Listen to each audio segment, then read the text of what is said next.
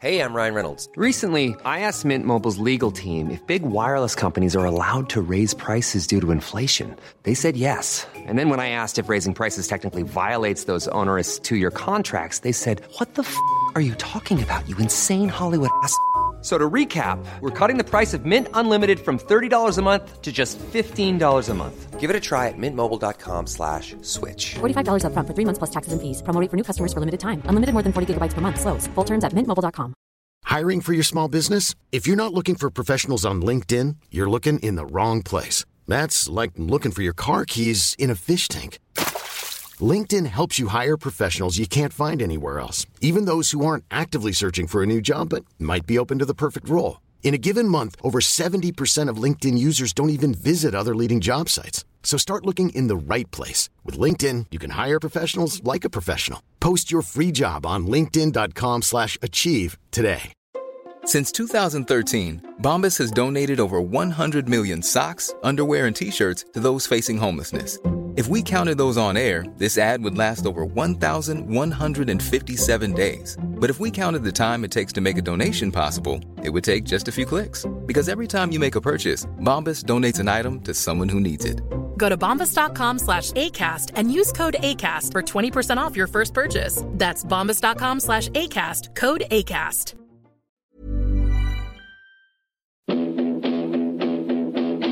The GAA Hour is sponsored by Paddy Power. For exclusive content from their GAA ambassadors and other high profile contributors, check out news.paddypower.com. And when I started running, I suppose I didn't stop. And when I got the chance to go, I said I'd stay going. So I opened up. We were only the small little fish out there, so we are, and uh, we're trying hard to make it through. But it's hard to get the breaks when you're the smaller fish. Because I love this county so much, you know. And it's just I'm delighted that the lads the lads did it for the people of Waterford today because like I, I'm heart, I'm heartbroken. So there's only one place to start, Brian. Laois 422, Offaly less than 422. yeah, bad day at the office. Um, cracker by all accounts. Unfortunately, I wasn't there. I was on RTÉ duty at Kilkenny in Dublin, but um, yeah, by all accounts, it was end-to-end stuff. Laois um, also deserved the, victory, from what I've heard from from the majority of Offaly supporters. To be fair, um, much more in control of the game and could have been out of sight by half time. But um, they left Offaly in the game for long periods, and um, I suppose it would have been a little bit unfair if if Offaly had a snuck it at the end. But look, that's hurling, that's the joys of it. But look, high scoring, huge entertaining, ten euro win, uh, massive value for anyone that was there. But um, I suppose the other side of it, uh, while it's high scoring, it, it, it also asks the questions like, you know, how much were defences in control from that perspective as well. Yeah, but it was a roller coaster game, and I wasn't at it either. I had to work on Saturday night. Didn't even see Dublin and Kilkenny, but Laois went five up, got pegged back. Then they went six up and got pegged back, and Offaly went up, and then Laois had to fight back again. Like I mean, so I can only imagine.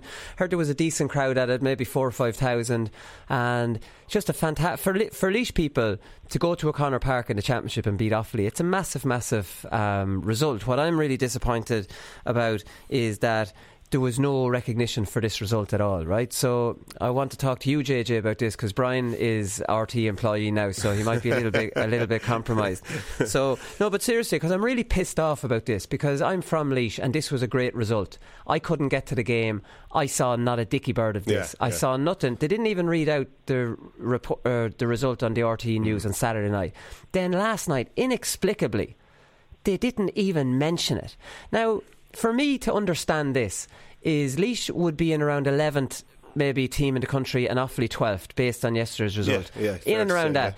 Yeah. This is the tier 2 hurling competition. Now, you can say that anything below the Joe McDonagh Cup there are football counties playing hurling, you know, and there's not much interest even in the counties involved, and you know they're trying to keep hurling alive. But Antrim, Offaly, Laois are hurling counties. Yeah, yeah, yeah, this is not this is not bullshit. This is hurling counties Mm. that are in a tier two and are trying to get out of it and get back into Leinster Championship, and they're giving it no uh, highlights at all. How are the GAA standing for RTÉ completely? Uh, disregarding a tier two, and, and then you have Joe Brolly on the football analysis talking about a tier two in football. That was, and, that's and- exactly what I was going to say. You know, tier two in football. but that's what's scaring the football people is, because look at the hurling. Or is this just a hurling thing where there's nothing outside the top, the good counties? I'd say they're just giving them an excuse not to, like, uh, take the tier two in the football. This is giving the football counties a huge excuse not to actually go down that road because of what publicity they're going to get out of it too. Um, Laois and Offaly, like hurling needs these two counties going, and it was a cracker of a game. You know, You just know rhetoric, though? Do they need it? Where's You the do where, need of course no, need and. I, do, I, but I. I agree. But where's the proof? Is in the Oh, pudding. yeah, I you know what I understand that mean? as well. Like, yeah, and it was, it was a, look, it's a fabulous scoring game as well. Like, there was plenty of highlights in that particular game as well. Like, obviously, there was no camera set up at the game, so they couldn't show it like that. But look. The, eh, every camera can't be at every game, but bit of recognition. Eddie Brennan is obviously on the Sunday game as well. He'd be on it probably this weekend, only before he was developed with Laois. Why not have a, a call into him, a Skype call into, have a, ch- a conversation, a chat with what went on? Because like Laois against Offaly was a huge game in the Joe Dunn because whoever won that, you're set up for the whole championship. And now Offaly going into um, They have to I think to Brian- Westmeath. Yeah, Brian was saying playing Westmeath Yeah. up there, and that's going to be a huge game for them. Like you know, that kind of way. So yeah, I look again. I understand exactly what you're where, where you're coming from. The Laois and Offaly players, um, even supporters will be will be upset with it too. You know, but again, it's it's a decision they made, and obviously they had to stick beside it. You know, that kind of Yeah, way, but and, uh, yeah. Ryan Mullaney was brilliant as well, um, and his sister-in-law passed away during the week, and he lined out for. Laois. You know, and there was a whole, there was 11 minutes of injury time. There's a whole load of different uh, talking points coming out of that game, and I, Brian, I don't want you to start criticising the Sunday game here because I know that, like, you obviously do work for RTÉ. I'm not going to get you going down that road, but maybe, like we talked here before about the Joe McDonagh Cup being sold to TG Ceathair and take it out of RTÉ's hands, who don't seem to have any interest think, in it. I think that is the answer. Being honest, Uh, like I think it's the GAA though. I, I have a massive issue with like Sunday game has one night of highlights. They've Sunday night, and they're trying to pack everything that happened at the weekend in. TG Ceathair have Monday night. They tend, to their credit, to go around the country to some of the smaller games, and Sky then have have the highlights packages for the rest of the week, and they don't even bother putting one on. So, like, I just think the GAA in general are, are washing their hands of it, and, and they're quite happy for RTÉ, you know, to take the blame. And I'm not wearing my RTÉ hat on this now, being honest. Like I'd RTÉ are careful when blameless for not showing it last night either. No, I do take not J-. I'm not- JJ. I'm not saying- well, I take not JJ's. blameless, I take JJ's point. Go on. take more more credit, Yeah. like for what's happening too, because like there, there there's a mad like need and and huge demand and appetite to see more hurling and football around the country. There's a mad need for a GAA TV channel. Like I've said this time and time again, I'd rather pay a subscription to GAA TV than to pay it um, to BT or to Sky to see some a, an odd hurling match or football match here and there. There's so much hurling and football happening around the country that people want to watch. From Joe McDonagh, Christy Ring, Lory Meagher. If we ever end up with a second, third tier football. Um, the same in the National Hurling Leagues, National Football Leagues, the universities. There's so much out there that we could be seeing Yeah. if the GAA would take some of the onus on this instead of trying to make money on it. But Like, to be are- fair, to be, to be, just for? just cut you off there, Brian. To be fair to the football counties, that wouldn't be stu- stood for if the tier two get cast aside. Like last night on the football, every every uh, county got shown. And even Waterford, even you know Wexford, all the Division Four teams, their games were shown. This would not be stood for in the football community that teams are being cast aside, whereas in the hurling community, the tier two competition can be completely ignored. Last night, Yeah, and it's just be, and that it's just ex- and it's just and, though. and that's just this last week accepted. well, Yeah, but I said this last week. Like we have, we have rules that completely stand against certain counties. Like look at Kerry's treatment, for for example. If they win the Joe McDonough Cup, they still don't go up to Munster. Like Munster have completely excluded one of their own counties because God forbid anything had happened. The, the Holy Five or the Trinity, whatever we want to call them, like those five that God forbid they might have to go down. You know, where like Leinster, in fairness to the, over over the years, have been a lot more inclusive. Like they've brought Galway in, they've brought Antrim in, you know, and they brought Kerry in actually over the last couple of years. If Kerry had won the, the last couple of round robin series, they would have went into Leinster. So, like, there's a massive problem across the board. You know, like that, there's no equality or fairness in terms of the way the championship is set up. I hope to God Carlow win a big match and stay up there at, at, at the at the demise of someone else. I, I really do. Yeah, because it- it'll really it'll really throw the cat among the pigeons. But at the moment, it's set up that um, they're quite happy for a teams to yo-yo up and down the way the championship is, as long as it looks great on television, as long as we're getting high-quality matches, and the Munster Championship is absolutely fine. And people can say I'm I'm winded and and, and whatever about Offaly. It's nothing got to do with that at all. Carmel, to their credit, they've done brilliant over the last couple of years. They did a great, you know, I suppose, uh, a moral victory yesterday against Galway, but they gave it socks against them. They'll still struggle to stay up there, but they'll come down. Probably Laois will go up, but don't tell me that Laois will stay up there next year either. They'll come straight back down too. Yeah, no, and, and, and, and no, I accept that. That's the way it's set up. I can't understand. I said to Tom Ryan when he was in here, I says, "Why don't you sell the Joe McDonagh Cup separately?" And he went, "Oh, that's a good idea." Which Like, is can, only, you, can you believe that? So they went into a they, they went into a five year TV deal where they, the Joe McDonagh Cup when they entered the, the TV deal, the Joe McDonagh Cup wasn't even there. The structure was completely changed now, Completely changed. yeah, yeah. And now they're stuck in a, in the no man's land where RTÉ don't want to touch off the tier two. Now they're not blameless either. Yeah. Sky don't want to touch off the tier two. Now I think Carlow's result against Galway yesterday just highlights how how much bad form it is that Laois, Offaly, Westmeath are traditional and Antrim are traditional, have their hurling as hurling counties. Like Laois have won a hurling All Ireland, never a football. Like Yeah. Laois are as much a hurling county as they are football, but they're being treated like dirt after having a good result. And my point, I probably there's a few different points in it. In RTÉ are to blame, GE are to blame, but I also think that the hurling community is to blame in that this is just Yeah, accepted yeah. by them. There's, there's only two. Look, Brian hit the nail on the header. Either you have a full GA channel, which that won't happen today or tomorrow. That's going to be down the road for a few years, whatever it is. Or else you have what you said. You have your, your obviously the top tier is what everyone wants to watch. But if the likes of TG Ceathair would take up. Like the Joe McDonagh and like that, and show games like that, Or and give- Virgin, or whoever wants give, it, or give people Air. options on it because like, if you look at it, TG Ceathair are probably they're at the grassroots. They are everywhere, all over the, the the country, showing club games, showing the league games, and they don't want to get a crack at the championship. So I think that again, a Joe McDonagh or something like that should be give to the likes of the TG Ceathair, and if they run with it, and then they can make whatever they want to make after that because. Like games like that on Saturday night, they should be shown. Hundred percent, they should be shown because it's just a payback in, in the actual players themselves that the work they're putting in, the actual entertainment they're And- providing and as I well. Think you that, know. I, I think that as well. I think that's an important point, and it needs to be pointed out.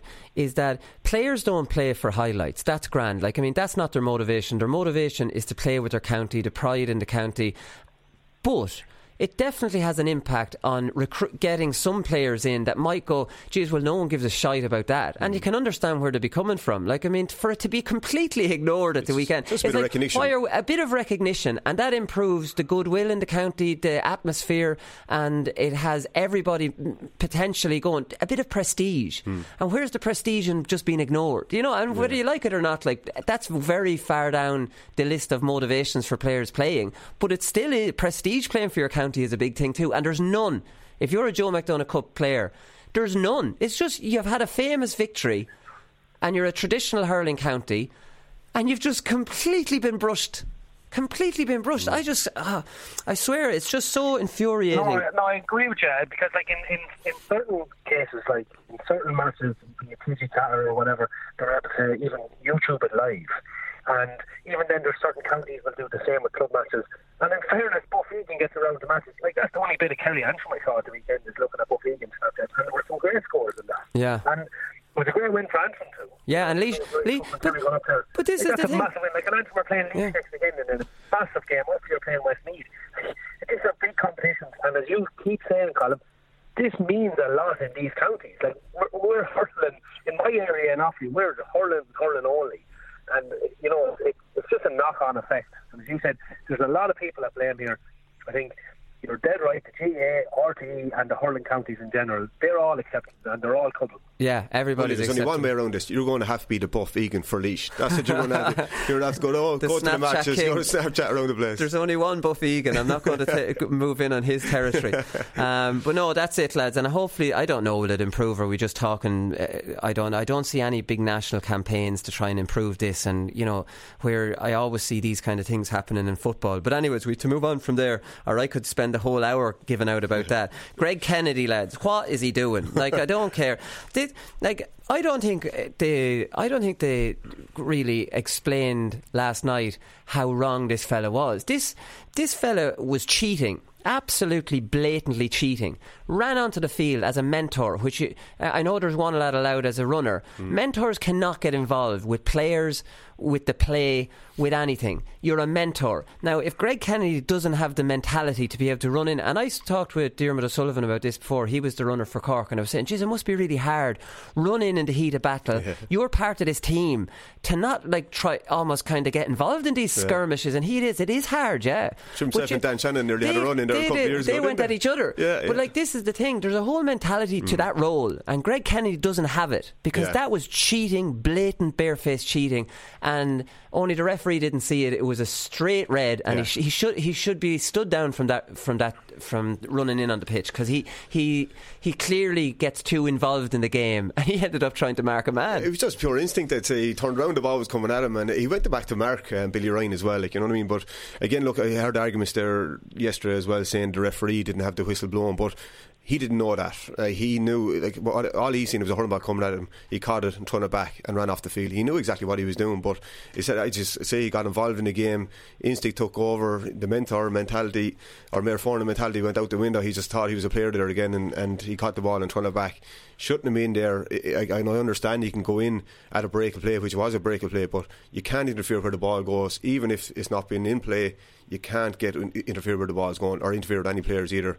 So he was 100% wrong. Now, I was Were on, you- were I you on near Cody? Yeah, I was going to Yeah, ask I was. I was on the line now, and, and Cody, Derek Lyng, James McGarry, uh, uh, each to a man went up and argued him. But you're, but I looked at him five minutes later, and he was very sheepish. He knew, he knew he was completely Right. wrong. He was after realising what he was after doing, and he was head was in just in the ground, uh, looking at the ground, wondering, "Jesus, I have to get out of here." You know that kind of way. But look, he did come back onto the field again. That didn't stop him come back onto the field. He was Right. back on it every time.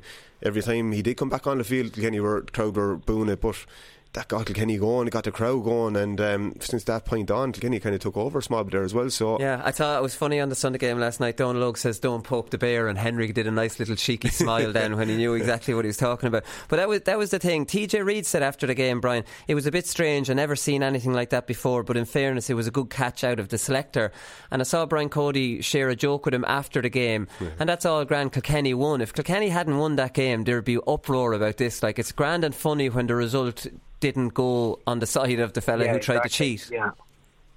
No, hundred percent, and yeah, you hit the nail on the head there. He, once Kilkenny won, they'll make light of it and, and won't make a big issue of it and leave it to the powers that be. But powers that be need to intervene, whether the whistle was blown or not. Like it's a massive no-no from from everyone's perspective, and I think he should be banned. To be honest, and I like bringing the G into disrepute or whatever. I, I don't know the rule or anything, but- but no, it's it's it's a complete no-no. And it, like if we allow this to stand, where does it stop? If he gets away with it, that that would be my worry. Where does it stop after that? Yeah. So I think he should be banned. Um, and I won't say as a scapegoat, actions have consequences. So I, I, I do think he should be banned. D- Davy Fitz got what eight weeks or a couple of years ago for going down in the field again. Like you know, what I mean, Yeah. something like similar has to happen again. Like you I know, think can't, so. You can't let that go. You know what I mean? Because like if the free was taken and to say the referee did blow the whistle, and Billy Ryan went in. He had, he opportunity of scoring a, a goal. Like you know what I mean, he was twenty yards out, no one near me, right in. He would have, he probably would have, would have scored it if it would have been allowed. But he was just talking to a couple of stewards after the match. They were saying they're happy enough that Kenny won because if Dublin had a won by a point or something like Could that, be what I mean? There could have been more. war, yeah. They would have had a more difficult job, definitely. There's no doubt about that. What about uh, Moran putting the penalty over to put to put them five up? Right? Was was the, I don't think he meant. I think Ah, he, he was, he, was, for he was going for the goal. Yeah, I went, yeah. He went for the Yeah, far- I it went very high over the bar, no? Yeah, sometimes you can. Yeah, but it was just the way he countered it, as far as I was concerned. Now he went, he went to go high with it, but um, it's just the way he struck it. It went very high, but no, he definitely went for it. Right, okay. 'cause it, it looked to me They that wouldn't have brought maybe. him up. Think about No, it. If they yeah, wanted yeah. to take a point, they would have put David Treacy just to tap it over the bar. So Ah, right, okay. Because, yeah, his first penalty was outstanding. Yeah. It was kind of disguised and everything, wasn't it? Whereas So you sec- build a confidence after the first penalty as well. So I'm going, I'm going to stick this in the roof of the net. You know what I mean? You, Right. uh, you get a goal, no matter where. It once across the line, it doesn't matter if it's a roof net or the bottom of the ground. Once it goes in, it doesn't make a difference. Yeah. But I say you got a bit of confidence after the first penalty. Now I'm going to hang this now at the top of the net. Now We're going to put the final nail in Kenny's coffin because if that had went in, it would have been a completely different game. Like. Oh yeah, Kilkenny were in big trouble Mm. then. What was the Kilkenny penalty for? That looked like there was no penalty there at all. Now it was a goal anyways if he'd let it go. Fennelly Yeah. scored, but it just seemed like a shoulder, shoulder say coming Sean. Moore pulled in around top of his head, but Sean Moore, the initial contact was outside the, of the box, so Ah, he would have been. But then he went in, and Al Nolan kind of left his feet for a shoulder, but a shoulder to shoulder. But I know Colin went on and scored, but um, yeah, it was probably would have been letter of law would have been a free at 21 rather than a, rather than a penalty. But I thought both Dublin penalties were questionable as well. Being honest, um, uh, he, he went down soft enough on both occasions. He did. Uh, Rushe Rushe does that though, like, doesn't he? Yeah, and like then, like definitely, I agree with JJ. The initial slap by Sean Moore was outside the box, so and then Colin Fennelly had it in the back. Like he was going mental, and you don't blame him because he was just having a right battle with Eoghan O'Donnell. Um, hadn't scored yet at this stage, thought he'd have to get his goal, and uh, got scratched off. And like God forbid, again TJ had missed it, but then again we shouldn't doubt TJ. Um, but it just if he did, if he did miss it, obviously the goal being turned over by the referee was a was a strange decision. So a really strange game like that. There was a huge amount of talking points, and as JJ says, the crowd were really up for it. It was, it was to me, it was really entertaining and fair anyway. Yeah, um, what about Noel, Alan Nolan? He was shuffling over and back, a bit kind of Bruce Grobbelaar, Yeah. messing with TJ. I hadn't seen a goalie do that before, but like it didn't, it didn't Just- really he work. Put him, he put him the wrong way. Which is sil- which is silly, really, because I presume in hurling, once you go down, Brian, I'll ask you this because you would have taken penalties. Once you go down to address and rise up the ball, sure, the, the goalkeeper, what the goalkeeper's doing is irrelevant to you, is it, or why would he even? Irrelevant. It's very hard to. You know, in soccer, they might be able to watch where the keeper Yeah, goes yeah. and put it to the side. It's very, very hard to do that in hurling. Let me tell you. That's what I was Lots thinking. Keepers actually hold the hurl in the wrong hand, as if you're stupid enough to think that they're the opposite-handed or whatever. Um, especially you know, like in a club game, you're, you're playing against this lad for the last ten years or something, and he he tries to hold the hurl in the wrong hand. Just find that hilarious. Ah, okay, Look, they'll do that's right. That's just trying to get you to go the other Mind side. games, then, yeah. obviously, yeah, those yeah, mind games. So a lot of time keepers kind of like go, my time to look, he'll go my weak side. Right. In my my uh, open side. So if I hold the hurl in the other side, uh, other hand, he might go, up, which is very then your strong side. So Okay. a lot of bluffing going on at that stage, being honest. Yeah, I think forwards have kind of got used to the penalties. I think when the first came in, the keepers had the upper hand. Um, I, I it was quite hard to get used to the whole idea of not crossing the line, um, striking the ball before crossing the line. Um, but I think forwards now are starting to get get to grips with it, and um, you know, there's you see more scored now than missed. No, you definitely do. They seem to have copped onto it. What about Sean O'Brien's trip on Shane Kingston, lads? That has to be a straight red. Like, I mean, how can he get away with that though? Like, it's a professional foul. In soccer, it's a straight red. Yeah. In Gaelic football, it's a black, so you go off. Hurling hasn't legislated for this yet. No. but it's just wrong, lads. You can't get away with a yellow there, can you? If wrong, it all depends what what, what team you're blaming. Well, You you're a defender. You give him a pat in the back there. yeah, I, I have a feeling you both might have differing opinions I on see this. nothing wrong with that, Willie. That was absolutely brilliant defending. Take the yellow, take one for the team, and then work away. Jesus, what are you? What about you then, Brian? You're on my wavelength here. Yeah, no, I hate that one now. No, don't get me wrong, I don't want to see a black card in football or in hurling or anything like that. But uh, no, I really don't like that because I thought that's real sneaky and dirty, being honest. Because he, he clearly just tried to, to trip him. Um, and, and look, you can get really injured in that sort of situation as well. Um, so, no, I, I didn't like that. But then the same thing. It is a yeah. I suppose it really like the only thing you can do then is give a give a red because it is a professional foul essentially, isn't it? Yeah, no, it definitely Or is a professional a foul. bigger sanction. Maybe if you're outside and outside the box, for argument's sake, and maybe give him a penalty instead for, do you know, could be something, give him a Yeah. proper punishment There rather should than be a just, punishment just for a that. 21. You know, a, like yellow, Yeah, it should be, yeah. a yellow's not a, enough No, punishment for no. that when you're straight through. Especially Um, there's five minutes left in the game, yellow card, what's that? Sure, it's nothing like, you know, what I Yeah. mean? It's- you're defending your goal, is what you're trying to do. Like, you, you take a yellow every day of the week for it, like, but then. Oh, you- like I think, like I agree with you. Like if you're a back or like there's your team that's winning, like mm. it's the best thing you ever did. Like, Yeah, you- oh, I'm look, not oh, naive enough to say otherwise. that- that's the thing, and you'd be a hero in your dressing Yeah, room. but if you give away that free outside the box and then actually give a, a penalty instead of a free for for a professional foul or something like that, bigger punishment, then like you know what I mean. You're not too inclined doing it then, like. Yeah, no, I agree. one-on-one. I agree. That's a something, good point, yeah. something like that. Right. What? What? A couple more talking points here before we, we get into part two. Stephen Bennett tapped over a free in the sixty third minute. Um, why did he do that? Like, I mean, they were struggling to get back. Then Austin Gleeson had a go, pushed, took him off it. Stephen, we've talked about Stephen Bennett a little bit um, on the show. Or Stephen, maybe he didn't tap it over. Austin Gleeson told him he'd take it Yeah, and he he went took for a goal. one, he was going to ta- take the first one. Um, we talked about his freeze. He's not convincing with the freeze, even though he's on it. Pauric Mahony wasn't even in the game because he's not on the freeze. Doesn't Yeah. seem to help his game. We won't get into analysis, but I don't know. What, what you, would any free taker worth his salt when you're down by five in the 63rd minute with that chance? Yeah, like you're going for gold there. Yeah. Like all the good ones down through the years, or all the current ones, like even free taker. He doesn't seem to have that killer instinct, does he? yeah, he? I think he missed a couple in the first half now, kind of rattling, but he's getting a bit more confident in the second half right now. But yeah, I think Austin Gleeson kind of said, right, I'm going to take the first one. He took the second one, he went low, but the ball actually ended up over the bar, so it was. But Maurice Shanahan was, was flying around with us. He wanted to take them, but then he's a, or them 21. So anyone with a bit of confidence now, I suppose, would look to take him, you know. But um, yeah, I don't think he's utterly over convincing now on it. Now maybe time will, will prove me wrong, but at the moment, Park is such a such a street strike of a ball. He's been there, done that, consistently done it over the last few years with Waterford. Why not leave him on it? You know, of way. I know maybe I know the league's the league, all right, but different story when you're a championship back in. It's different pressure. Like in he has done that before, and he's dealt with the pressure before. So I'd be more inclined to pull him back on it now next week, to be honest. Yeah. What do you What do you think, um, Brian?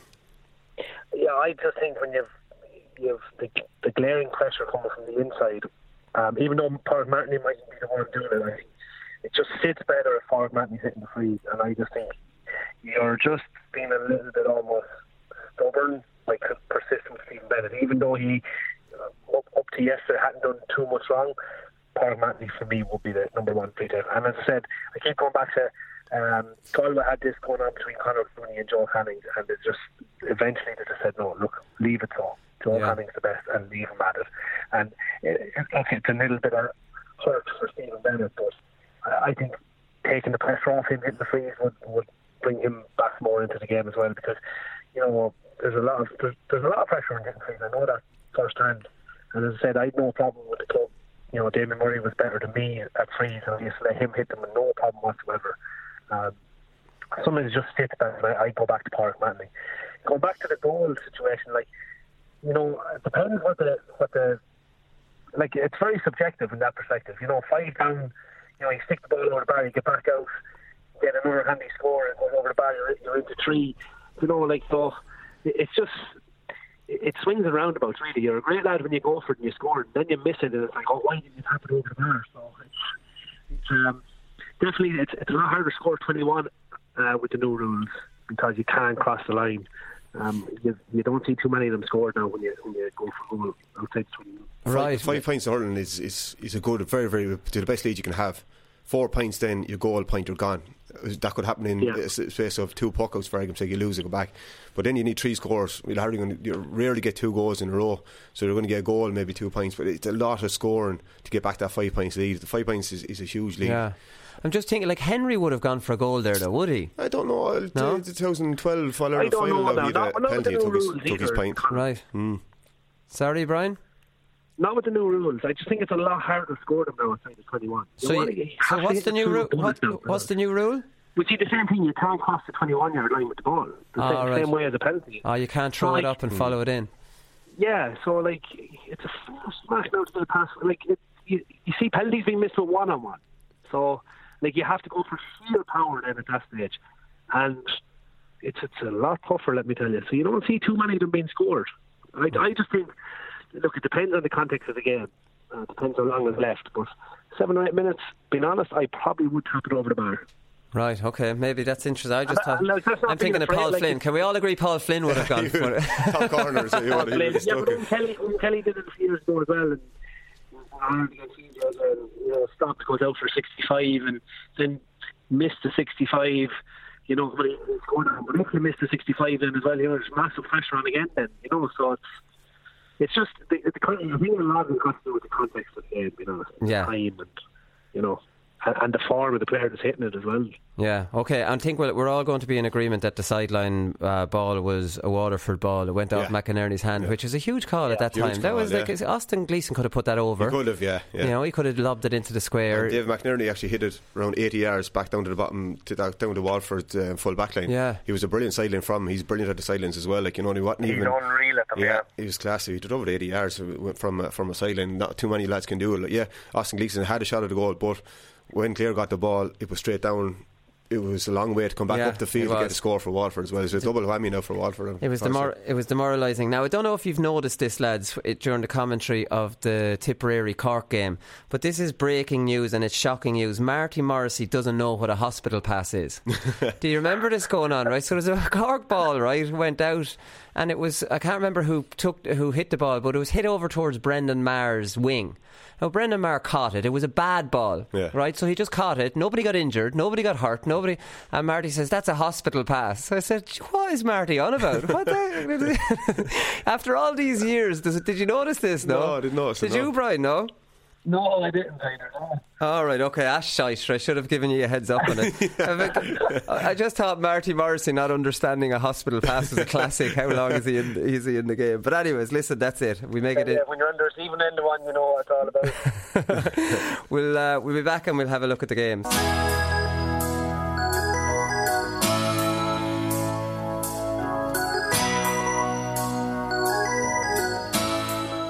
Remember my mother, Gladys Mercener, she's dead. She's eight years this year. She never saw me hurling live, but she always went to the matches to the hotel, the two finals, and we got off the bus after the first one, and uh, first person to meet me was my mother, and she said, "Look, what's meant to be is meant to be." She said, "Keep the head up." I said, grand. no bother, man, thanks." 96, back to the hotel again, first person off the bus, my mother says, ah, look, what's meant to be? Said, man, give it a fucking right?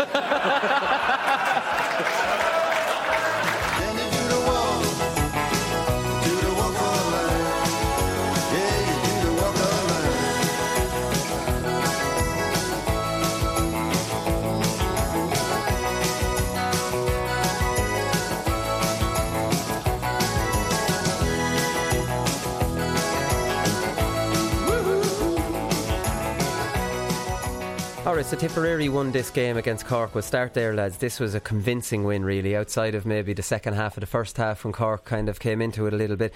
The big one was 13 of the starting team that played the 2016 All Ireland final. So this is Liam Sheedy, the great motivator. Is Yeah. that it, JJ? This is his, but this is his probably best quality, is it? That he gets you fired up. He yeah. gets it, and he, he talked a lot in the lead up to the game about uh, the intensity that they need to bring, the work rate that they need to bring, and maybe these are things he identified with these players that they're all good enough and we know it, and he got that out of them. Yeah, it was a huge thing for him. But come here, these players did not need too much motivation. They were knocked out of the championship very, very early last year.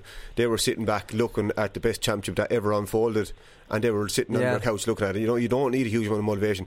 These lads are proven winners. They've won All Ireland before. There's no issue regarding that. It's just to get the right motivation out of him again.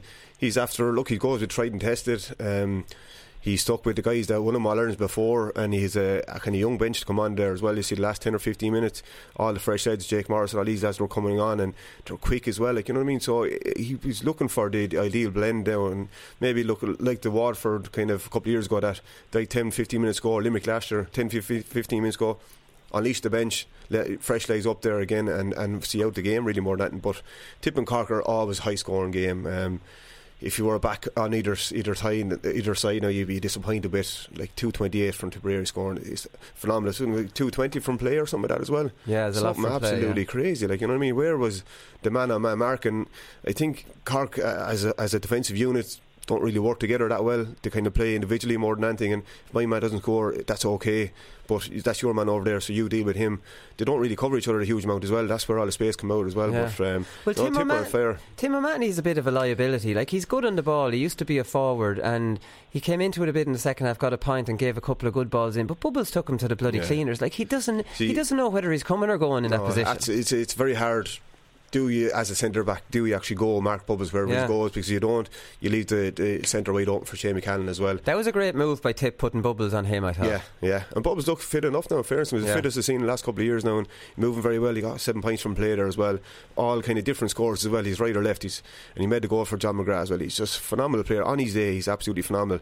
And I think Damien, now in fairness, Damien Hayes a couple of years ago said if you put Bubbles out, he got a bit fitter, put him out centre forward, he'd make the whole thing tick. Like you know what I mean? And he's so good on the ball. He's such an eye there as well, and never miss hits the ball. Always goes to the player as well, Tipperary player. So himself and Noel McGrath are a joy to watch when they link up. I think Noel McGrath got a point in the second half there as well. It was just one two down the line, flip wrist straight over the bar. Two of them That was brilliant fantastic. Yeah, that was that was Harlem Globetrotters Yeah, type yeah, hurling. yeah. Uh, you know, almost we've seen that kind of stuff from Limerick a little bit. Uh, like Tip mixed up the short game and the long game. I know Duignan was saying on the on the co-com that there was a contrast in styles. I didn't think Tip were a long ball team. And anyway, there was nothing wrong with it being a long ball team against Cork who play no sweeper. You'll get joy out of that anyway, Brian. Yeah, no, I think in fairness to Tip, they always try and play like not high long ball. They play, try to play lovely low ball in front of their forwards. Um, the likes of Shamey coming onto it and John McGrath. But uh, going back to the loose marking by Cork, uh, you've seen it highlighted on the Sunday game last night. The space the bubbles was left for that goal that he set up for John McGrath it was absolutely ridiculous. I don't know who it was. I think it was Tim O'Mahony was supposed to be marking him, and just two defenders from Cork just ran out the field and left bubbles all alone in the square. Like and he naturally and a half came out to try and mark him. It was just he was obviously trying to roar at the Cork lads come back, but they couldn't hear him with the crowd. And uh, Bubbles, great movement, didn't just stand there, got over to the, to the corner and, and rolled the glass on with that bubble. But like crazy stuff, like I don't know, I, I I've never seen that at this county level where a lad would be standing on his own at the edge of the square No. inside the 21, No, It's like completely unmarked, and no one within 30 metres of him. Like, But this is this is a novice centre back though. This is an ex forward playing centre back, I suppose, Brian.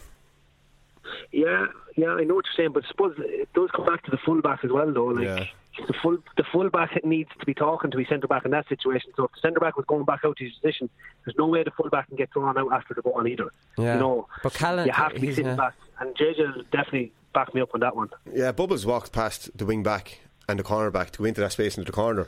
So uh, that situation, you need communication there. If Tim and Manny's got out the field, the cornerback has to stay on Bubbles and get someone else to mark his man, and then your man will go on on Timmy Manny. Tim Manny will fall back one. Rather than Timmy Manny running back 40 yards to get back into the cornerback, which he'll never make it anyway, the cornerback should be there. Wing back pick up the corner forward. Timmy Manny come 10 yards over to mar- mark the wing forward.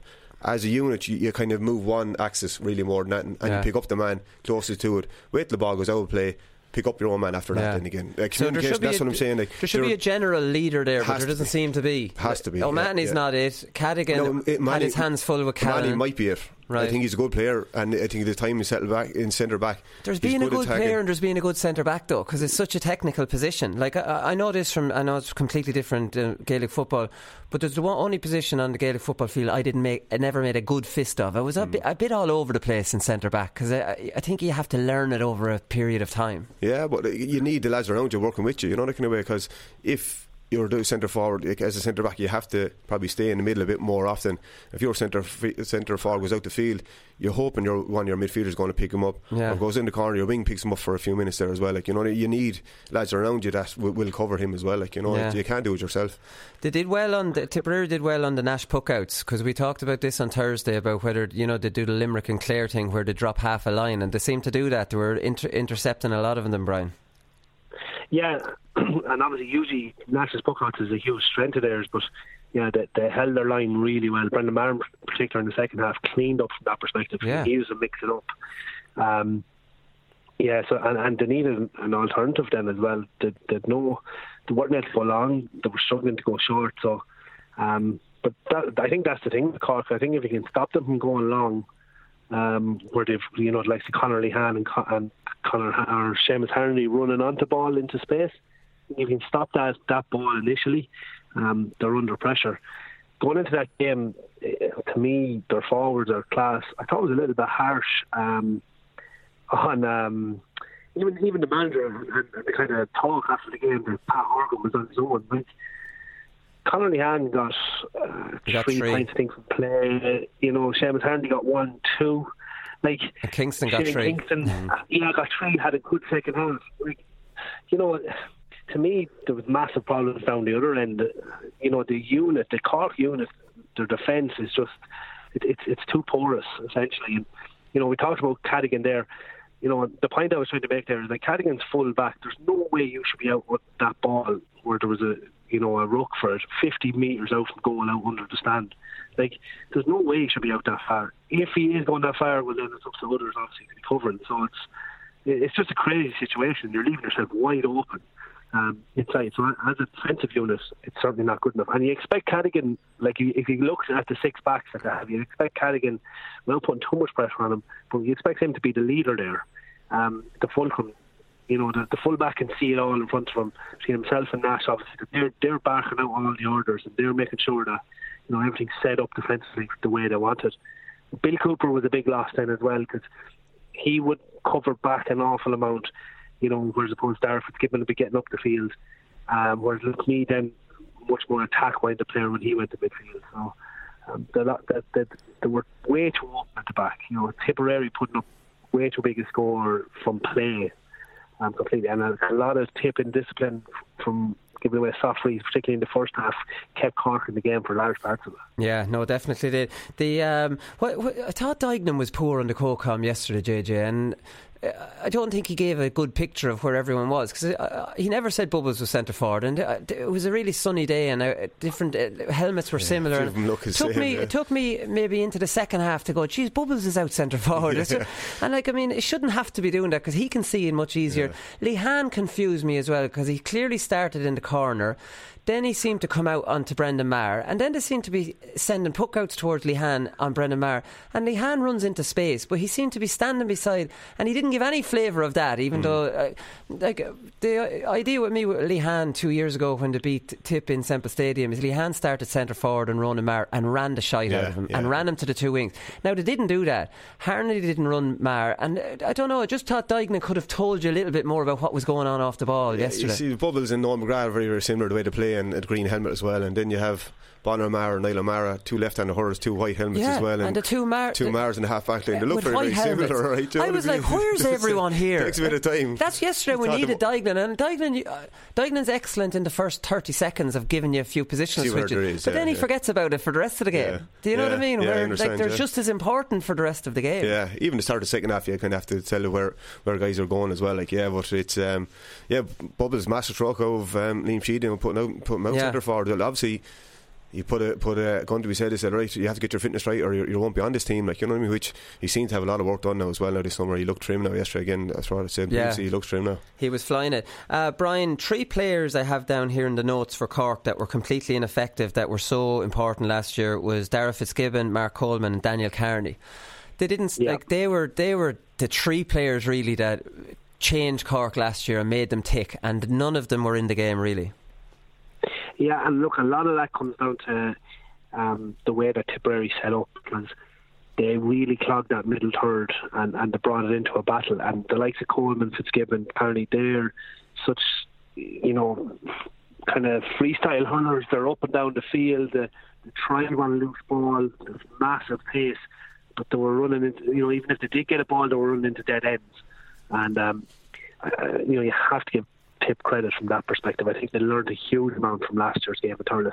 And I think that's something that Sheedy's done all this year. Even in the Munster League earlier, earlier Clare took him to the cleaners.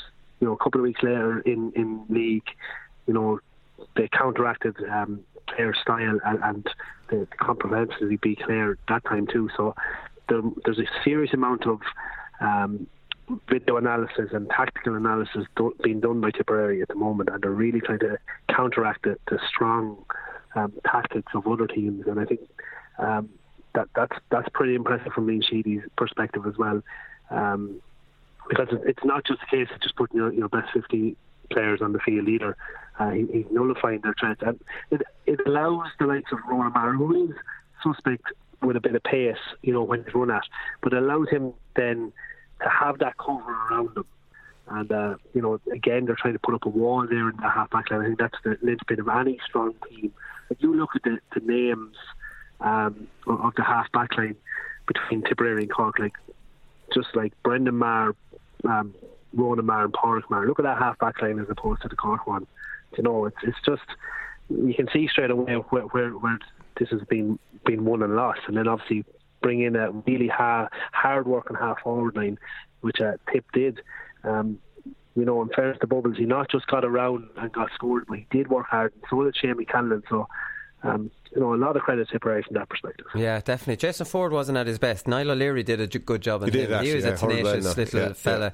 Gave away the penalty. Nearly so eager to get involved Yeah, that he he nearly went over the He top. Had to, he but had to kind of make it, yeah. he definitely had. They're able to produce cornerbacks. Cork. Yeah, are, in no problem with They- that. Cork have a lot of problems though, JJ, on the evidence of yesterday, don't they? Like to Yeah. go from where they went last year, having Limerick beaten, Yeah. to that yesterday. Now Tip deserves a lot of credit, obviously, but Yeah. Cork, jeez, they Sorry, were can just. I just go back to that penalty for a second, if you don't mind? Um, Niall O'Meara took forever. He's fair lucky the referee gave a penalty there. Now, it might have been a penalty. They're borderline calls. A lot of referees want to wave play on there now. Um, Ah, and he he took took him out. so long over that ball. I know he did, but he took so long over the ball. Like, But that's irrelevant how long he takes. He was taken out. uh, I don't know what JJ. What do you reckon? I know, like your initial call now. I think It, wa- I was, I look, I honest with know- you, I was in that situation would have tried to done the exact same thing. I Yeah. He missed the ball, If, though. if Yeah. you had to give a penalty, I'd have to take it. Do You know what I mean? That yeah, fair enough. Yeah, you, you, would take it, but like yeah, there's, there's many a time like I've seen in hurling many times that that penalty wouldn't be given. yeah. Be 70-30 now. You get it. Um, the penalty given all the time. Thirty percent now. You could you're, you're, Right. he's chancing his arm right now, but Because the, re- the ref was harsh on Cork then towards the end, wasn't he? Yeah, Just the couple of- Horgan free was a disgraceful yeah, one. yeah. Can't wrap your hand around No, right? he wasn't. He, he trying to help. But No. Cathal No. Barrett had another had a great game for Tipperary again, like back Yeah. in the corner. He- No, he's very very tenacious as well, and that's what Tipper were lacking over the last couple of years as well. Like you know, but um, back to Tipperary forward for a second. The work rate the run was was very good. Work rate was good. O'Meara's a very good player. Very good yeah. player, very good. He's, he's he's vital how they actually play because you, you can't have six absolutely unbelievable forwards with Yeah. no workers in it. Now they have Niall O'Meara, Bonner O'Mara, they'll do all donkey work. Bubbas will, will get in and Shamey will, will, will kind of sprint back and now and again, like just uh, just uh, chase back a couple lads as well. Like, but yeah, it's Cork. Go back to the Cork issue as well. Again, people, it's kind of a template there for any other team playing Cork now at the moment. Stop Coleman, stop Fitzgibbon. You have a fair chance because even Meyler after the game, we usually pitch in with four or five points from midfield. You can't really expect a midfielder to score four or five points every game. You know that kind of way. You need more from your forwards, your half back line as well. I think it was just he was probably expecting Fitzgibbon to get another three or four points. It's very hard to keep that consistency going. Like Yeah, no, it is. I presume O'Meara was on Coleman, was he? He quietened him, or was it Bonner O'Mara again with the Mm. Kind same helmets? You're Shully and Duignan not helping us out. so right, we'll we'll have to leave that one, lads. We'll talk about Clare Waterford. We'll cover Kilkenny Dublin in performance of the weekend just to save a little bit of time. This was how Waterford got within a point of Clare. JJ, Yeah. uh, you'll never know. They were poor all day. Waterford. Clare were good. So I don't know. Is this uh, like a, a blot on Clare's Yeah. performance that they even allowed Waterford? But they just had a much easier style. They'd had a dangerous two-man full forward line who stayed close together and worked off each other. Yeah. Where Waterford played a two-man full forward line. No, for brothers they have no communication. They run in opposite directions. They both sprint to either wing. So Waterford are never getting ball kind of in dangerous positions in there. They're all, whenever the Bennetts get on it, they're out in the sideline. Yeah. Whenever Conlon or Shane O'Donnell are on it, Shane O'Donnell's buzzing around Conlon maybe you know for a tap over Yeah, point, and yeah. Waterford just struggled. they work very well together. They work too. well together, yeah. But um, yeah, we think it was Clare's. Uh, Clare had a great probably 60 minutes, 55, 60 minutes. But again, the old failure of this Clare team as well. They don't put teams away. They let Watford back in. It wasn't Watford coming back in. They let Watford back into it. Their big guns kind of didn't see Tony Kelly a huge amount in the last 10 minutes. Didn't see Shane O'Donnell a huge amount in the last 10 minutes. John Conlon. Up to that, the three guys were running the whole game. Like Tony Kelly had a brilliant first half. Yeah. Shane O'Donnell probably the hardest person to mark in the full forward line at the moment. He just turns on his sixpence, he rises the ball up in the hand and turn and Yeah. gone in the same movement. And he's you a don't know where he's as going. well, isn't he? He- he's he brilliant at tackling. yeah. Brilliant, very, very good tackling, and very, very good in the air as well. And what he's very good is, is himself and John Conlon are communicating a lot there as Yeah. well because if John goes up, no point in Shane going up as well because the two backs will go up and he'll go on the break. But he's so quick, he's so, so quick, and he just goes direct for the goal. His second option is to take a pint. Um, yeah, but they work in there, and Podge Collins back into his old role, buzzing out around and leaving the two lads inside. And look, you know, the, Mm. Yeah, in the it looked first half, they just look very He dangerous. could have got a second goal as well, only for I don't know, was it a free or no? Connors made a, made the most of, uh, Oh, yeah. of a bit of contact there as well. Only for that would have been a, a second goal as well. So, and if they'd scored that, you never know what would have happened. But the only I think Clare hurled well, but the failure mentality of letting teams back into it. That's that. If they stay doing that during championship, that's going to cost them. Yeah, definitely, hundred percent. Yeah, no, it, it, definitely will. What do you think, Brian? Like, I mean, Clare have a good look to them. Then you've Duggan Kelly and uh, Diarmuid Ryan didn't score yesterday, but he put himself about. They definitely have a nice little uh, mix in that forward line, which I think I'm just contrasting this completely to Waterford, who don't seem to have any kind of chemistry in their forward line. Yeah, and look, I, I've said it for the last couple of weeks. I think Clare are a dark horse for this All Ireland, but they have to sort out their consistency issues. And again, it was evident yesterday. Um, Shane O'Donnell, he is he's he's class, but hilarious. He doesn't actually score a huge amount um, on certain days. Like he, he, I thought he was deadly yesterday. He was eight or nine out of ten, and he only got a pint. Yeah. Um, it, but when he when he does score, he, he's capable like he did in Ireland a few years ago. He is actually capable of scoring, you know, two, three, two, four. So. Um, he, he's a real team player because he wins ball, so dangerous running, and not afraid to offload it then as well. Yeah. Um, he attracts a lot of defenders when he's running with the ball. And he Yeah, gets it, he turns, I think that- he, he turns his own man, and then everyone has to go to him. So that's why Yeah. he, he slip a pass Yeah. there as well. Like, Ah, he's selfless too. He he's a very, very- good all round Yeah. player. very, very good at that perspective. Another, Um, go on. Go on, sorry. Another problem, I think that I'll, I'll give this to you because I cut you off, Brian. Another problem ha- we have with Waterford is Jack Browne went sweeper because Mikey Kearney offers no real threat. So Jack Browne sees he's on Mikey Kearney, centre half forward. Mikey Kearney's no Joe Canning, he's no Bubbles. He just dropped off him, covered the two Bennetts, and maybe that's why the two Bennetts kept running to the wings to get ball because that kind of ball, uh, you know, around a D was being covered by Browne. I don't know because it wasn't until Maurice Shanahan came on. Remember, Tommy Ryan gave him that ball. Like, how is that the two Bennetts can never gather a ball like that that's in front of the goal and turn and put it over? Like, I mean, the, I think their runs are all wrong. Their communication with each other is all wrong. I think Kearney's messing them up by going too deep into midfield and the centre back not respecting him and coming back covering him. I think they've fierce amount of problems up front, Waterford. Yeah, look, I think it's the unit as opposed to just just um just the two Bennett brothers as well. It is their style of hurling too. They're trying to work it through the lines then and play, you know, almost a, a perfect ball inside. Um, you know, when they actually went when the wind route won for those last ten minutes, which is almost desperation st- stuff. Like they would cause massive problems. So they, they're they're caught between two styles. I think at the moment between you know the Derek McGrath hugely tactical um, type of a style and a little bit more orthodox in in um, in Fanning. So it's just I, I still think that's why I like Clare and I like Limerick at the moment is that they're able to mix up both styles. They're able to play it short when needs be, but they're also they're able to go with the out ball straight down the centre on top of John Conlon and corner forwards feeding off it. Like I think Waterford with their mix of styles would be better better placed if they actually did that. Yeah. The two two matchups they they did from the start was Tadhg de Búrca on Tony Kelly. That didn't work at all.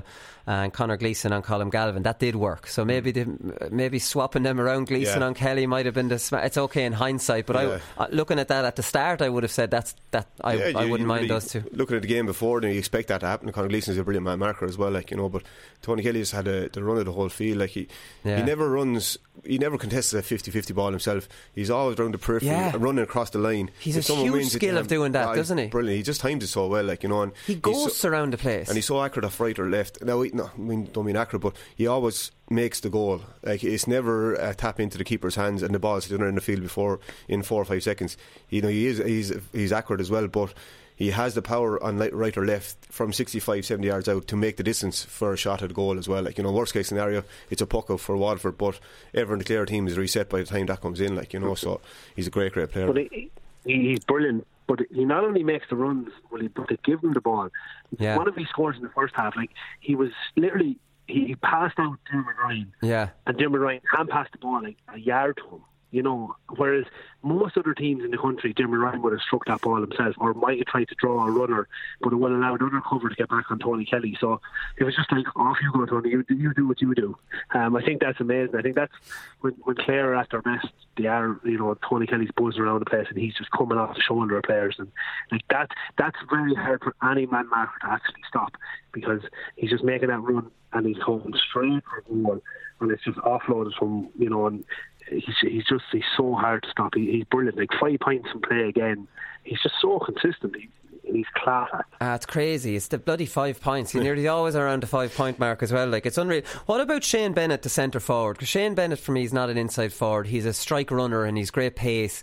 The centre back will have to respect him a little bit more because he's more dangerous than Kearney and play Maurice Shanahan. Maurice Mm. Shanahan always plays well for Waterford. When I, why does he come in and out? Now we don't know what goes on Yeah. behind the scenes, but for me, whenever he comes on, there's danger in there. Suddenly there's a presence. Hmm. They've got a long ball option, not into the corner or onto the wing, standing on the edge of the square where when he catches it, he can lay it off or he can shoot himself. Yeah. And then you can work off him.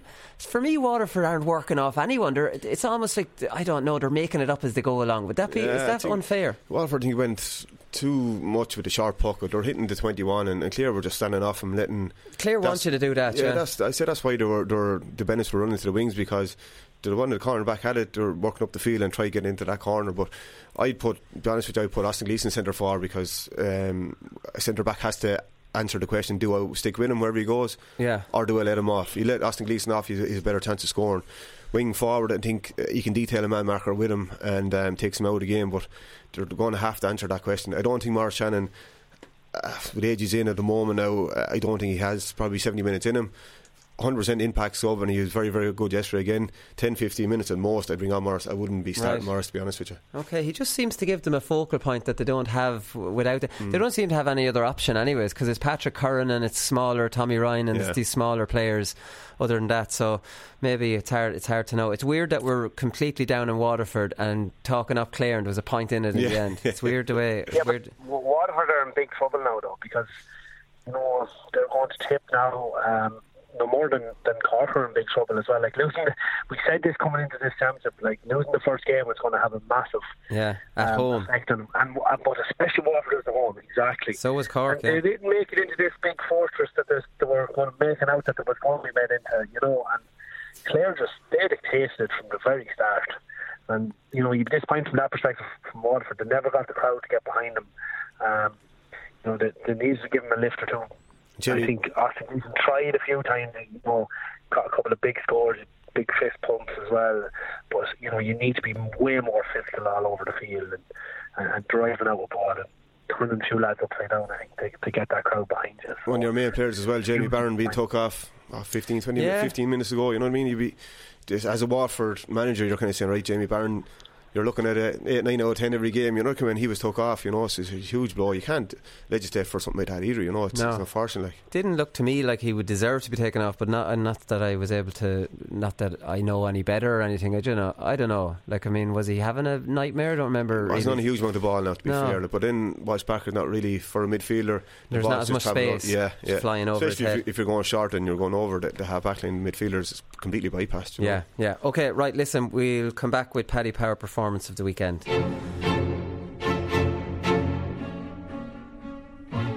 A lot of people do say, "What do you love about hunting?" They do say, uh, "Is it is it the fresh air?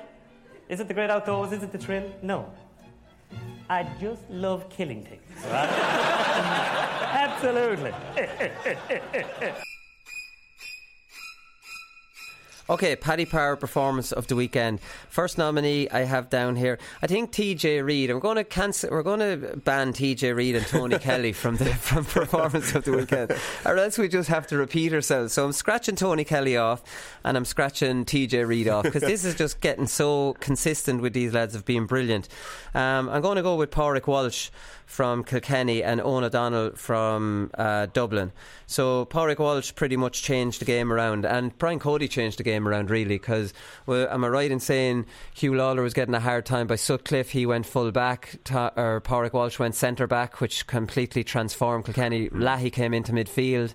And was there a change up front as well when Lahey? Oh no, Morrissey came off. So it was Yeah, just one sub off. Lahey came on for Morrissey, and that rejiggle completely transformed Kilkenny's uh, day. JJ. Yeah, you did the huge 10 or 15 minutes after half time, um, Huw Lawlor caught one over Liam Rushe, whereas in the first half, Liam Rushe was breaking that down or winning himself um, on Paddy Deegan there as well. And then Parry caught an unbelievable ball going backwards, kind of fell over backwards as well, cleared up the field, and then TJ got the goal off it. But looking back on TJ's goal, his first touch for that, he should no right to, to get that ball in the first place. His first touch was unbelievable. Got up 30 yards out. Uh, nine times in, lads would take a handy score. He's seen with something on, back one two with, with Colin straight into the goal. Phenomenal. But um, yeah, Parry thundering into the game, Huw Lawlor getting on top of, of Liam Rushe and the goal. The first 10 15 minutes was huge for Kilkenny as well. Like. Yeah. And then they put doubts in Dublin's mind, and David Treacy missed a few frees last 10 or 15 minutes as well. It's just that the old kind of um, things came to back to haunt Dublin again. Like, you know, a scoreable frees, you have to score every single one of them. Look at TJ now, he's just like radar, bang, bang, bang. Yeah. He's going to score them all. Whereas when the pressure was on, Dublin missed a few vital frees as well. Dublin will have to be demoralised after that, Brian. Like, I mean, five championship debutants for Kilkenny. We know all about their injuries. Dublin were primed, go up to Nowlan Park, perform well in the first half, and then fall away. Like, I mean, that's very disappointing from their point of view. Like, is it is it as simple as just saying they don't have a Dane, they don't have a Shamie Callanan or a TJ Reid or, you know, like I mean, all the top top teams, uh, Galan, they don't have a marquee forward, or is that analysis too simplistic for them? Um, probably not too simplistic. There's certainly a valid point in that because they've some really dangerous forwards, but yeah, they've, they've no X factor in fairness. Like Eamon Dillon had a good league, particularly towards the clo- closing end of the- league, and he didn't score. You know, Oisín O'Rorke was injured, so he wasn't available. And he also had a decent enough league, but I suppose when you're going down to play Kilkenny in Nowlan Park, you need someone or, or, or a good few forwards stepping up to the plate. They Yeah. did that in the first half, and they got their tactics spot on. But um, in the second half, when they really needed them, you know, they were really found what to do. They scored four points in play in the second half. Chris Crummey got two uh, from right half back, uh, two long range shots. Now he's very accurate from distance. He always scores to, to give him his credit. But like Danny Sutcliffe, when he got two points when he was putting corner forward for the last five or ten minutes. Right. So they got no return up front whatsoever. And, and that was disappointing. And look, Danny Sutcliffe ended up with four points. Can't really, you know, say too much about him. Uh, but at the same time, for those 20, 25 minutes he was on Pádraig Walsh, you know, Pádraig Walsh was absolutely cleaning up. And uh, I, I, I definitely agree with you putting in Pádraig Walsh. Um, from from that perspective, when we were leaving out TJ, a lad, um, but his move to centre back in particular, I thought he re-energised, um, you know, Kilkenny. I think invariably Cody now has found a, a kind of a, a much more settled team. Um, you know, really was the talking point coming into that game, seeing Paddy Deegan playing full back and Lawlor at centre back. Um, and, and, you know, it just it, it, in that second half when they got a half back line of Deegan, Walsh, and, and Conor Fogarty, it just seemed nothing could pass them at that particular particular stage. And um, you know, a, a lot, very very impressive return from Kilkenny. You know, they'll still have a lot of work to do to to, to really like push on and, and win All Ireland. Don't get me wrong, but uh, still a hugely impressive victory uh, on Saturday night. And I, I, as I said, I found it a hugely entertaining game. To mix it up as well now, even for the second half to win short and a few puckouts and picked out. Conor Fordy got two, Alan Murphy got one, Parry got one there as well. They were 40 yards out, but first half they were very predictable. Long, either TJ or Walter was hitting, TJ or Walter was hitting. Every single puckout went long. Dublin kind of fell back and fell back, and that's where they were kind of dominant in the first half. Second half, then I'd say Kilkenny caught Dublin a bit now because the lads were 40 yards out in the half back line and were they were getting the, the puck out, and then that launched their attack there for Kilkenny as well. And is Uh, Darren Brennan is Darren Brennan known for these good puck out or Uh, he, would, he would be a good keeper now. He would be very accurate as well. But I'd say the first half, he just this was his debut as well. Like Get you're, him you're, down you're there. getting the ball out there. And in fairness, he tried one in, in the first half, and Dublin ended up getting a score out of it. So that knocked his confidence a bit. But in the second half, now he was just very, very accurate with it. Now you have to be impressed with him. Yeah, and because they were Dublin were eighty three percent on puck outs in the yeah, second half. it's phenomenal. Yeah, yeah. She's fair play But to yeah, him give for. credit to Dublin in that first half too, as well. Um, their half back, like, they went man for man, completely. Um, Sean Mullen didn't play centre back; he had to play wing back. He Mullins. to know Adrian Mullen. Uh, Chris Crummey was marking Walter Walsh, and Shane Barrett um, was on TJ. Well, marking is a kind of a loose term because the three of them now were over the over the line in terms of the, the Darren Carson trying to really uh, annoy the three players on. Um, you know, I was persistent. And then, as in fairness to the players, they kept it cool. The Kilkenny, the Kilkenny forwards kept it cool. And then we seen Chris Crummey with his dive at the end. That was disappointing too.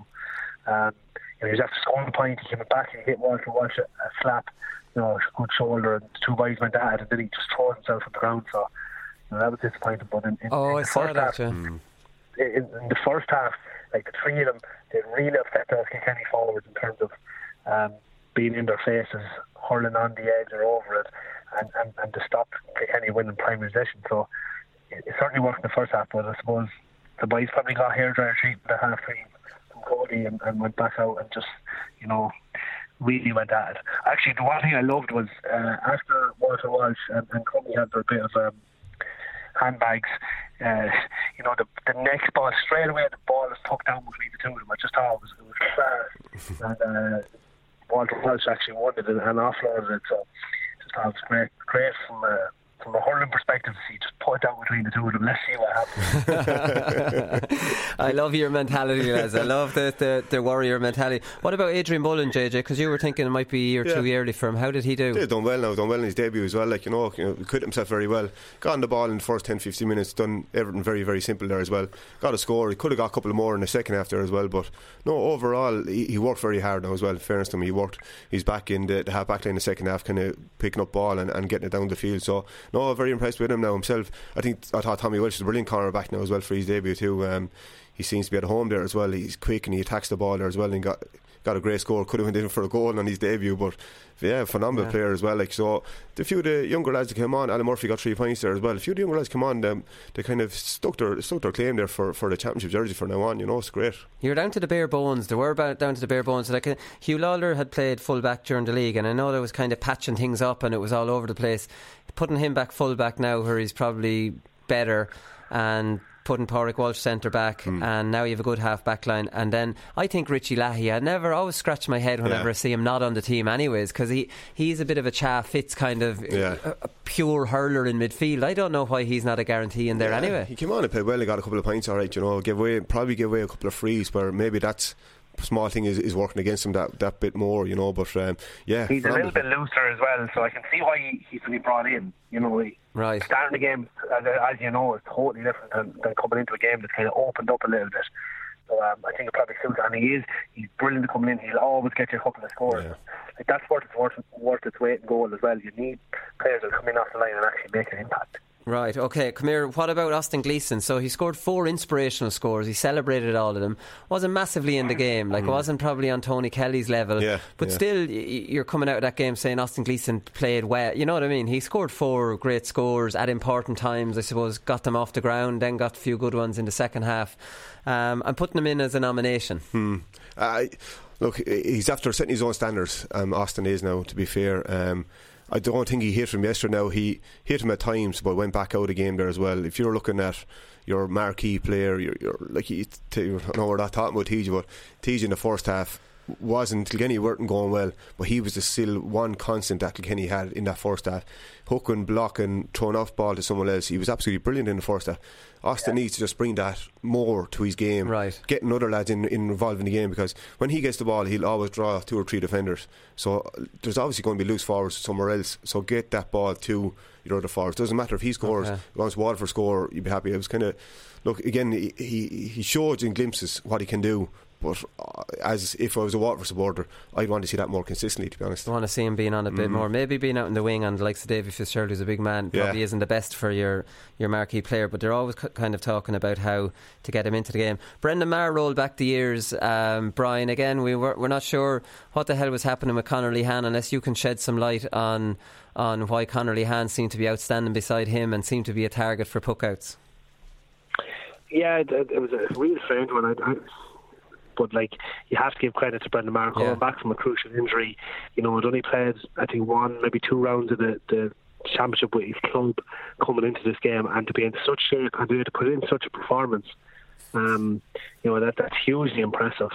Uh, you know, got a couple of scores even as well, and offload a lot of balls. So, look, it's real Raider over stuff, and you see that coming back like that. But yeah, Conor Lehane and, and Cork's tactics seem to play play into into Brendan Maher's hands. But as I said earlier, I do think he was helped with the, the tactics of Tipperary and making sure that they clogged up that middle third and um, allowed the halfback line to sit in the pocket. The, the space wasn't in front of them because last year, um, Pádraic Maher was marking Daniel Kearney, and we mentioned this earlier.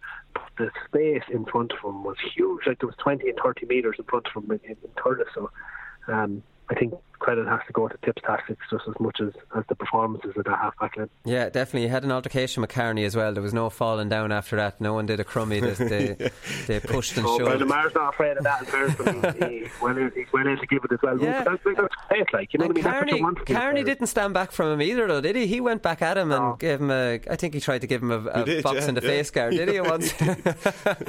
right, one or two other nominations. Marty Kavanagh, lads. Obviously, Carlow. He scored 11, five from play, six frees, and Carlow really had. With not too long left, they had it back to three points, and you know what I mean? That's just sensational. Again, great to see him doing it at that uh, high level. Mark Kavanagh, almost his namesake, eleven points for Laois.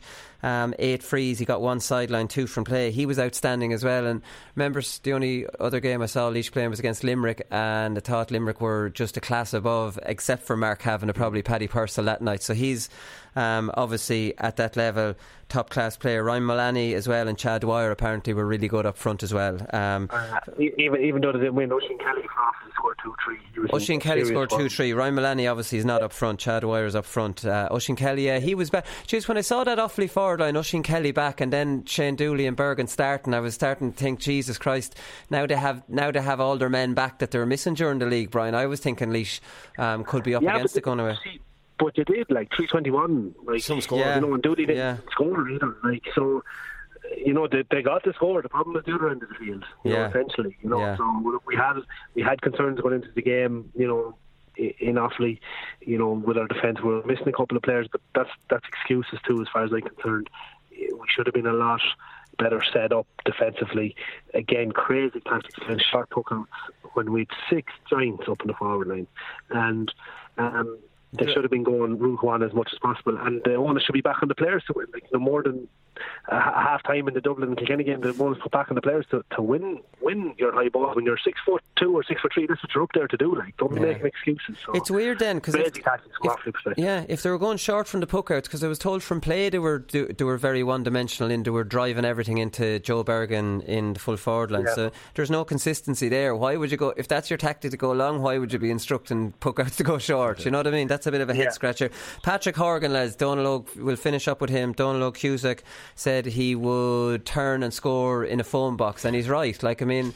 Geez, some of his scores yesterday, how he can generate the power he does. Like, I mean, holy shit. And even the free that he went back almost into his own 21 yard line. He's brilliant. Now, he is in that Horgan, Callan, Joe Canning, hmm. John Conlon. Yeah. Uh, Dublin don't have that. TJ Reid, do they? And that's well. I'm not going back to Dublin no, now. yeah. Let, let's talk about Patrick Horgan quickly because there's not much more can be said Yeah, about it. you're trying Is he the best, the strongest wrists in the country? Joe Canning, him. You're trying to block down Patrick Horgan and you're jumping and trying to get it, and he's back off the he's back foot and he's still hitting it over the bar Yeah. from 30 or 40 yards. You think you have him, but he still generates the power. I don't know how he does. It's just an unbelievable risk he has. Yeah, is brilliant that- player. is he- you have to get the ball before him. You don't get the ball for Patrick Horgan. He's he's getting a shot away. He, no he, re- problem. he reminds me a bit of Eoin Kelly from Tipp in that regard. Talk the that from my mouth. when he gets it in his He's the best hand, you're gone. going, Kelly. Yeah. yeah, yeah. Yeah, Yeah, It's gas. definitely. He's he's unbelievable in fairness to him.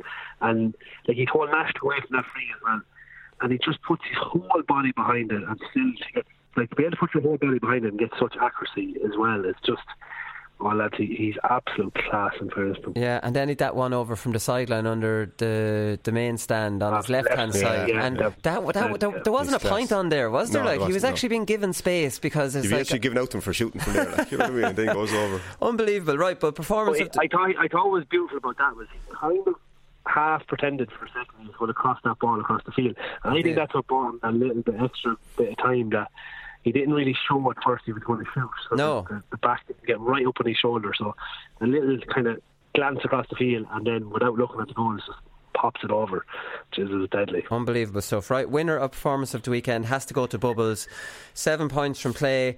The bit of Harlem Globetrotters with the Noel McGrath point. Yes. The pass for John McGrath's. Most players are going for a point there, right? Like, I mean, this was a bullet of a pass and wasn't really a goal on there. I'd say maybe the fact that he had been free no, for so long. a great finish. It was a brilliant finish, yeah. It was a brilliant finish. But he's just, he's an exceptional player. He's nonchalant, like Yeah. out by the sideline, and he's just not, just. Just now, he looking missed a free and one from play in the second half. He went on to the frees. I don't know why Callan's not going on to the frees. But he's just an outstanding player. Like we said, we've probably talked about him enough already. Looking really fit. Hmm. Centre forward's his position. Because he can float around. He's not being tightly marked, Yeah. and if he is being tightly marked, he's taking one for the team anyways, and he's Yeah. pulling the centre back. So, like, I mean, it's a win-win mm. to have him that fit. And again, like they said last night, it's not a matter. It's not a fluke that Liam Sheedy has him that fit. Yeah. He has him that fit because this is Liam Sheedy. This is what Liam Sheedy does, yeah, right? yeah. So he deserves yeah, a bit of credit. Yeah, credit to Liam Sheedy, you have to say from that perspective. Instead of just letting the, he's grabbed the ball by the horns, he's told him, you know, shape up. You need to. You're obviously good enough hurler, but you need to get yourself in in in shape. And even throughout the league, how he used them and and utilised them. You know, he didn't start some of the earlier rounds. I seen him live against Wexford in his first game of the league, and you know he struggled for large parts of that game because he was only getting back fitness. But you know, Liam persisted with him, and I think you know it's very important even from a player's perspective. You know, that you have that confidence that you know the manager trusts what you're doing. Once, obviously, you're being honest in everything that you're doing, and that you know over time it can only work then. Yeah, okay, that's it. So that's it. Bubbles, congratulations. And we will be back. We're going to have to leave it there. We'll be back on Thursday and obviously loads more games to preview then. So we'll talk to you then. Good luck.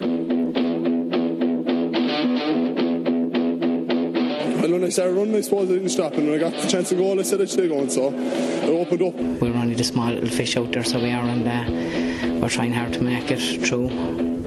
But it's hard to get the breaks when you're the smaller fish. Because I love this county so much, you know, and it's just I'm delighted that the lads the lads did it for the people of Waterford today because like I, I'm heart, I'm heartbroken. The GAA Hour is sponsored by Paddy Power. For exclusive content from their GA ambassadors and other high profile contributors, check out news.paddypower.com.